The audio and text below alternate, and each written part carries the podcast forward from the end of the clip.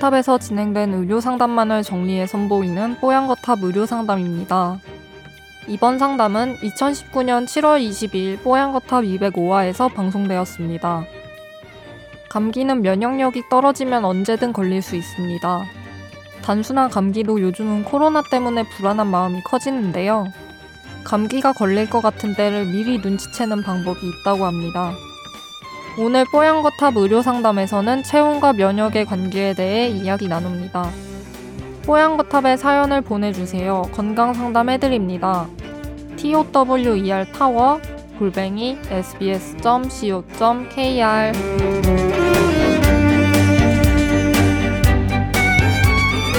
이분은 여름 감기로 고생하고 있습니다 하고 메일 제목을 보내주셨어요. 이 더운 여름에 감기에 걸려서 땀 뻘뻘 흘리면서 따뜻한 물을 열심히 마시고 계시다고 하셨는데 약을 먹어도 잘 낫지를 않는데 여름 감기 왜 걸리는 걸까요? 본인 음, 생활을 잘 관찰해 봤을 때 의심스러운 거는 아침에 수영을 다니는데 이게 영향이 있을까요? 하셨어요. 수영을 너무 좋아하는데 감기도 안 걸리고 수영도 할 수 있는 방법은 없을까요? 물어보셨네요. 그러니까 이건 여름 감기라는 표현을 사실 쓸 필요가 없는 게 사실 감기는 뭐 사시사철 다 걸리는 겁니다. 그렇죠. 네, 언제 겨울에 더 많이 걸리는 거 맞지 뿐이죠. 않나요? 네, 네, 그렇죠. 그래서 이걸 저희가 이해하려면 감기가 이제 생기는 원인이 두 가지가 있는 거죠. 사실은 내부 요인이 있고 외부 요인이 있는 건데 네. 내부 요인이라는 건 본인이 가지고 있는 면역력, 내가 병원으로부터 내 몸을 지켜낼 수 있는 능력이 어느 정도 되느냐가 일단 핵심인 거고요. 외부 요인이 이제 이야기하셨던 것처럼 겨울에 주로 감기를 유발할 수 있는 바이러스들이 유행을 한다든지 그 감기를 앓고 있는 사람들이 주변에 많아서 음. 전염이 될 전염. 확률이 높아진다든지 네. 혹은 체온이 낮아질 수밖에 없으니 네. 면역력은 겨울이 돼서 체온이 낮아지거나 외부 온도가 떨어지게 되면 떨어질 수 있거든요. 그래서 이런 내부 요인과 외부 요인이 있는데 만약에 본인이 여름이라도 내부 요인, 내가 몸을 스스로 지켜내는 면역력이 떨어진 상황이라 그러면 언제든지 사실은 감기에 걸릴 수 있는 거고요. 한 가지 좀 더 참고하실 거는 이제 저희가 에어컨을 많이 쐬잖아요. 네. 그런 게 온도 차이에 의해서 생길 수 있는 음. 면역의 저하라든지 감염의 확률이 좀 높아지는 것도 있고 네.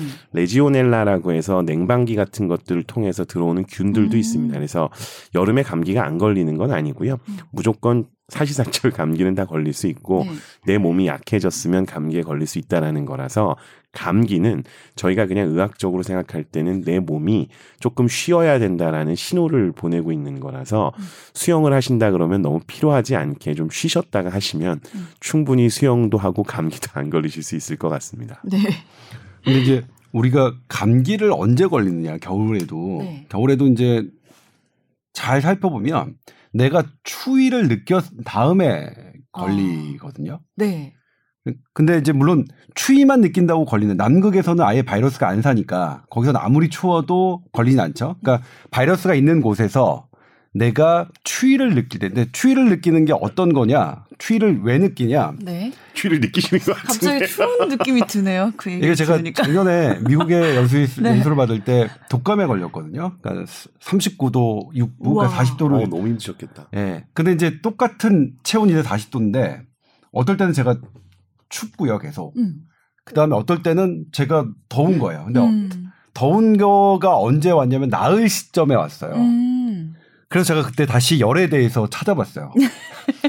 열이 똑같은 열인데 왜 나는 느낌이 다를까? 네. 똑같이 땀나고 그러는데 추워요, 나는 본인은. 춥고 네. 춥게 느끼는 것과 어 나는 왜 똑같은 체온인데 어떨 때는 춥게 느끼고 어떨 때는 덥게 느끼느냐? 그리고 덥게 느끼는 순간은 제가 낫는 순간인 걸 아는 거예요. 그래- 그래서 찾아봤는데 그게 그래도 연구가 돼 있어요. 네. 뭐냐면 우리 몸은 내가 열을 필요로 할때 음. 그 순간에 추위를 느끼는 거예요. 열을 모아야 되니까. 네. 아, 똑, 똑같이. 근데 반대로 내가 이제 더 이상 열이 필요 없을 때는 어 이제 별로 덥다고 느끼는 거죠. 몸을 그러니까 덥게 시원하게 하는 되니까. 거죠. 네. 근데 이건 이제 물론 아직 완전히 정립된 건 아닌데 일본 사람들이 많이 그 그런 데이터들을 조금씩 조금씩 쌓 조금씩 조금씩은 아니에요. 수년간에 거쳐서 좀 여러 개를 했는데 분명히 내 체온이 떨어질 때 사실 우리가 바이러스에 관련된 면역력이 딱 뭐냐라고 얘기하기는 되게 어려요. 그러니까 그 면역력이 뭐 어떤 항체냐, 어떤 백혈구냐, 아니면 뭐 어떤 세포냐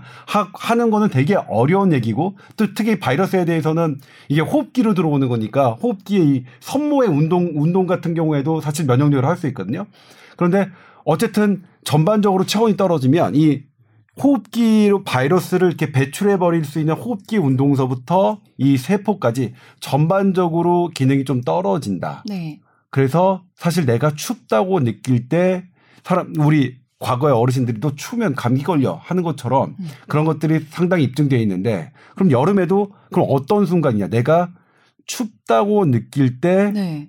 감기에 걸리기가 쉬운 거죠. 감기 바이러스라는 거는 이제 그 낮은 온도, 그 다음에 건조한 곳에서 살아서 겨울보다 습기가 높고 따뜻한 여름은 어, 감기를 일으키는 바이러스가 상대적으로 덜하긴 하나 늘 존재하는 것이고 이 늘 존재하는 바이러스 환경에서 내 몸이 무언가 춥다고 느끼는 것과 이렇게 딱 매칭이 되면 그때는 감기 걸릴 수 있다고 보여지는 거죠. 제, 제가 드리는 말씀은 과학적인 근거 수준은 높진 않습니다. 그러니까 예.